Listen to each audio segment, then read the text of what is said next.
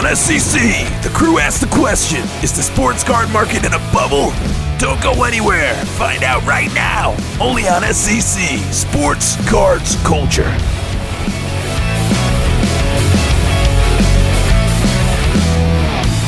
Welcome to episode 19 of Sports Cards Culture. I'm Chris here with Josh, Christina, and Nick. Quick programming note we are changing the release schedule for Sports Cards Culture. Episodes will now come out on Tuesdays. That's right, no more Friday night episodes. Episodes now come out on Tuesday. Thank you to our friend who made this suggestion. So, to kick off our new schedule, today's episode is actually a two part series. So, that's right, this episode is only half of the story. You will need to watch next week's as well. The first part, today's episode, asks the question Is the sports card market in a bubble? And the second part asks the question that's next week What are the psychological motivations behind collecting? Now, the connection between those two topics might not seem clear right now. They probably don't. But I believe that you will see how deeply related these two topics are by the time you've completed next week's episode. That's right, cliffhanger alert. You will want to watch both parts. Let's get into today's topic Is the sports card market in a bubble? Well, first of all, a short form video like this can only scratch the surface. In other words, this will not be a truly satisfying treatment of this topic, so please lower your expectations accordingly. But this topic is important, and scratching its surface is better than simply ignoring it. So let me tag in Josh and Christina to set the stage. Christina, as you go about your day to day life in the hobby, which often involves you talking to dozens of people per day, do you get the sense that other people, other people, are worried about a bubble in the sports card market? The, all the people I talk to in the hobby, uh, especially through Card Ladder, they're talking about long term investment and collecting. They're not really. Uh, it, it doesn't come across as if they're concerned about uh, when they should get out or if they should mitigate the risk in that way. Josh, same question to you. As you survey your network and as you engage with the hobby via social media, do you get the sense that other people are worried about a bubble? I think for a, an actual bubble to occur, you would need a lot of people to exit the market and kind of like panic sell. And I'm s- a lot of the people that I talk to are still kind of running things as they normally do. Uh, you know, just still ac- active in the hobby, trying to collect the cards they like, trying to buy and sell and trade. There's not really too much of a difference on that front. I, I feel like I would sense more people exiting. There's definitely some people taking gains. Uh, but a lot of those people are taking that money and buying different cards or moving into a different type of the market. that sets the stage because I think across those two answers, you can see that there's really not overwhelming concern about a bubble, but there is questions, questions about what is the state of the market, what's the health of the overall market. People thinking long term, anybody thinking long term is going to be curious about the long term health of a particular market or industry. So now I want to back up. The first place to start with a topic like this is really defining the word bubble. Professor and economist Robert Shiller defines bubble as, quote, a situation in which news of price increases spurs investor enthusiasm, which spreads by psychological contagion from person to person, in the process, bringing a larger and larger class of investors despite doubts about the real value of an investment. Professor McGill has taken the stage. Nope, that was Professor Shiller, actually. But Professor McGill would like to rephrase and trim that definition a little bit for the purpose please. of the discussion that follows. Wait, you want to condense somebody else's? no, I, I would think you would want to extend it. I'm going to try. Uh, a bubble exists when irrational optimism leads to something trading at a price that exceeds its real value. One more time. A bubble exists when irrational optimism leads to something trading at a price that exceeds its real value. So there's three elements. One is an object trading at increasing prices. Two is news of these increasing prices leading to irrational optimism. And three, are those increasing prices in excess of the object's real value? So all three elements are important, but to me, the third one is the most important. Is the price of the object in excess of its real value? And I think it's also the most difficult one to answer in real time. All right, now that's theory. Let's look at practice. Here are some examples of bubbles that have actually played out in sports cards. But let's be clear uh, bubbles form and burst in the market for individual cards all the time. This is not the same topic as whether or not the market as a whole is in a bubble. So, with that in mind, let's look at three. And the graphical representation of these three bubbles is truly a sight to behold. And if you've been watching the crossover with me and Josh, you've seen these graphics before. So these three graphs, which have become known as middle finger graphs, thanks to the brilliant work of Lamim James, tell the story of three different bubbles. The first was the Topps Project 2020 Ermsy Mike Trout. It was $20 upon release in April of 2020. It got a ton of investor attention. It skyrocketed from $20 to $2,500 in the span of a month. That's right, it increased 125 fold in a month. By June, the price had come all the way back down to the $600 range, and the card has traded at 600 to $700 ever since. The second bubble to burst in 2020 was the 2018 Prizm World Cup Kylian Mbappe base PSA 10 Prizm. The card traded in the 400 to $500 range in July of 2020. Around that time, investor enthusiasm erupted for soccer cards. In August, the card ballooned to prices in excess of yet again $2,500. By November, it had come down to the $600 range. It now trades at about $1,000 to $1,200. The third and final bubble that we'll talk about today was the 1999 Pokemon game Charizard Holo PSA 8. The card could have been had for seven to eight hundred dollars in September of 2020. Just a month later, in late October, it was trading for north of $2,500, the magic threshold. By December, it was right back down to the seven to eight hundred dollar range again. So we can see the three elements of a bubble play out in each scenario. There was increasing prices, news spread, and investors got overly optimistic. The price surged beyond the card's real value, and then the bubble burst and the card settled into its real value. So, Josh, let's talk about bubbles that we see form and then burst for individual cards. Why do these bubbles keep forming and then bursting? Well, because people are moving from one middle finger to the next. They're jumping hills. Uh, so, like, the first one was the Topps 2020, and then, yeah, they're just making fingers. Uh, they Topps 2020 and then you said the Prizm and then pokemon. There's going to be another one right? There's going to be like ufc cards or whatever. They're just going to keep jumping from these different fads and the people who are selling at the peak and then trying to sell the optimism on it they're just going to forget about it and then try to resell you on new optimism of whatever the next peak is. And so you got to just kind of again don't buy things when they 10x don't buy things just because a bunch of people are jumping on the, the bandwagon because there's you know the fomo there and it's a, it's like a scientific feeling you're getting like I have to buy this card. Everyone's buying it, but that's what you need to avoid for sure. That feeling, it's it's such a a weird, tricky feeling because we we also feel that feeling with grails, right? There are there are certain cards that we feel that I when that card pops up, I'm going for it. But it's almost an art form to calibrate the way that you FOMO to FOMO about cards that make sense to FOMO about. Does that make sense? Or am I just off base here?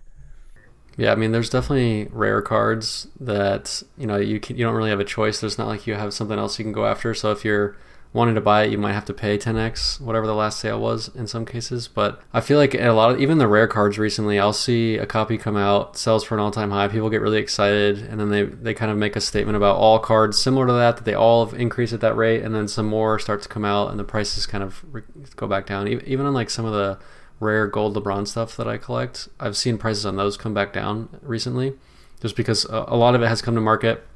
There's a few people selling their collections that have a lot of it, and so the prices have just started to come down. The people that really wanted them have acquired them, and now that the second and third copies are coming out, it's getting harder to find people who want to collect something that rare. So even on some of that rare stuff, it does have a limit.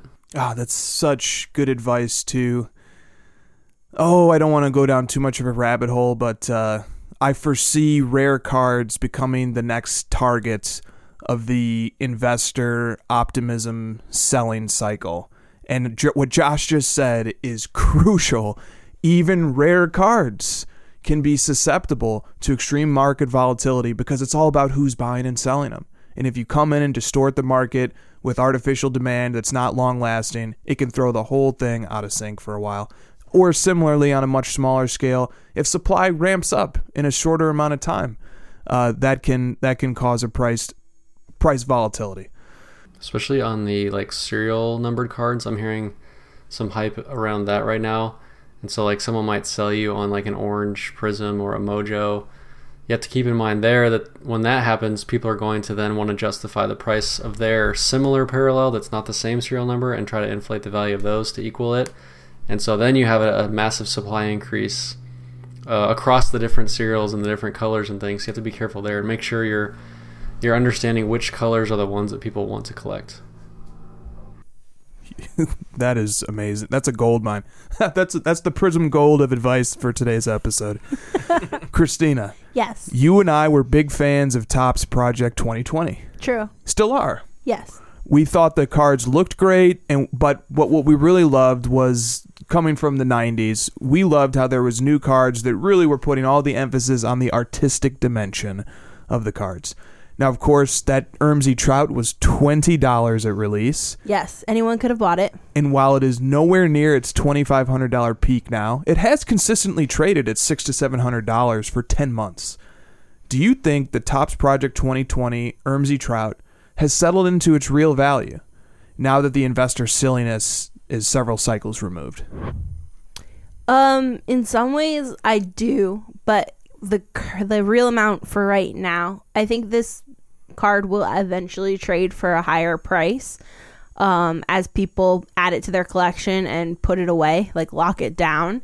The people who are buying it now, I think, are not trying to flip it. They actually do enjoy what that card represents to the hobby, to the moment of 2020 when this came out, um, to like the like you said, the like kind of step back and the like uh, renaissance, I guess, of art in cards that this set represents. Um, so I think that eventually, like people will be looking for this card, and they won't be able to find a copy, so it might trade higher. But um, for right now, I would say definitely this this card has maybe hit its ceiling at the moment.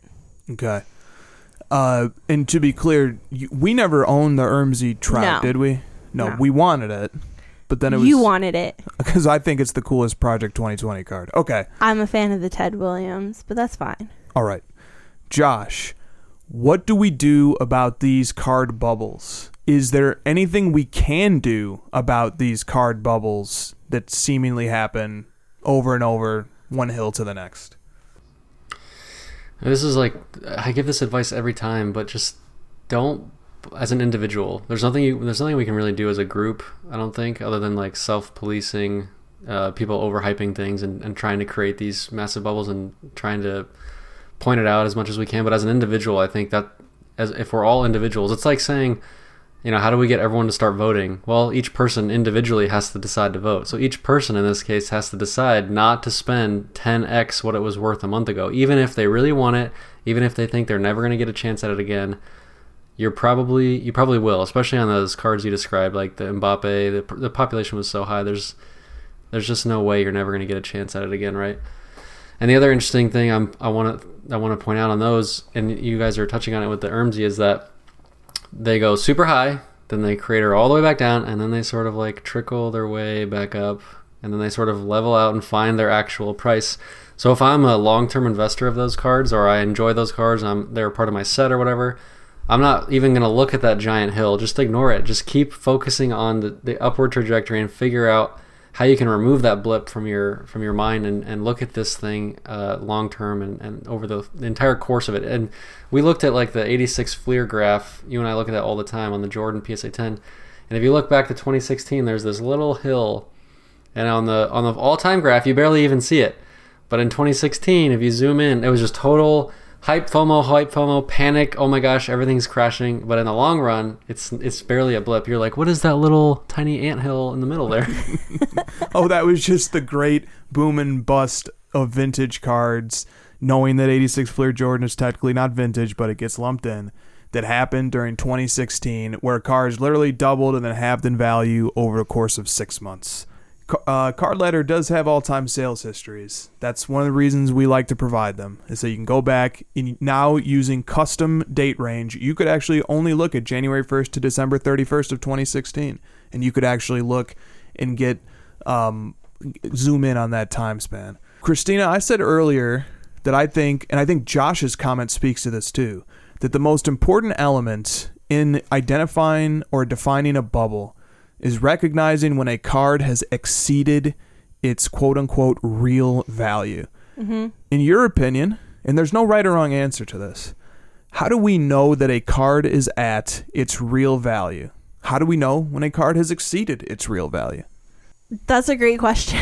uh, I think it's easier to answer the second question than the first. Um, identifying the real value of a card is difficult, and uh, my real value for a card might be different than someone else's. Uh, but the fact of how to identify, how do I identify uh, if a card is not a real value, if it's hyped right now? is something that I've said before. Um, you have to look at a card and be like, if I wasn't willing to pay X amount of dollars two months ago for this card, even though I liked it, I am not going to pay 10x that card today because everyone is talking about it. Um, and I think it really comes down to each individual, like Josh alluded to, um, and you did as well, Chris. Like I think as a as a group, individually we need to look at it and be like okay like we're not i'm not i'm not going to spend this money on this card at this time and then if enough people decide not to do that then we'll see a real value Well said. Uh, Josh, same question to you. This is the actual answer. This is like you should put this in the in the fact book or something. The answer is the amount the real value is the amount that a collector who collects that card is willing to pay. So what I mean by that is uh, I actually have a really good example. So like LeBron PSA 10 refractors and gold refractors, that's kind of my specialty. I'll use it as an example. I was buying, selling, trading those uh, at pretty pretty like sustainable values 5000 4000 some up to 10 depending on what it was for a long time. And guys that i'm collecting with in that range we're willing to spend that. We're wheeling and dealing. We're trading. We're selling. I'm buying stuff at that.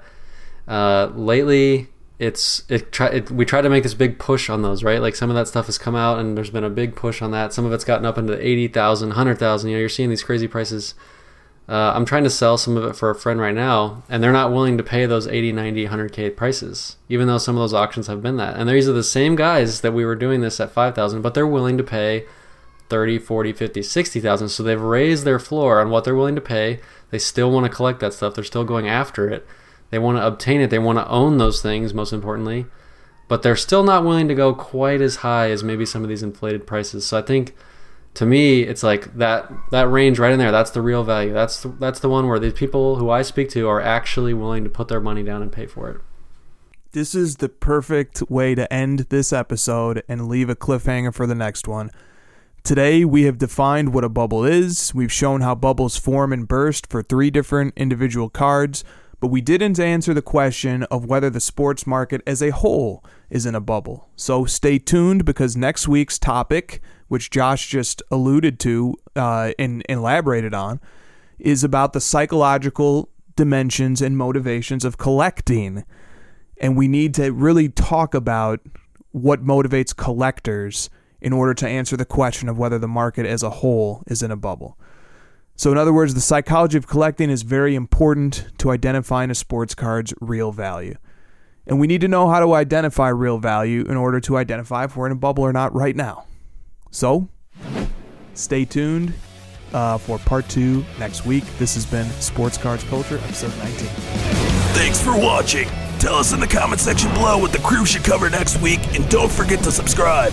See you next time at SCC Sports Cards Culture.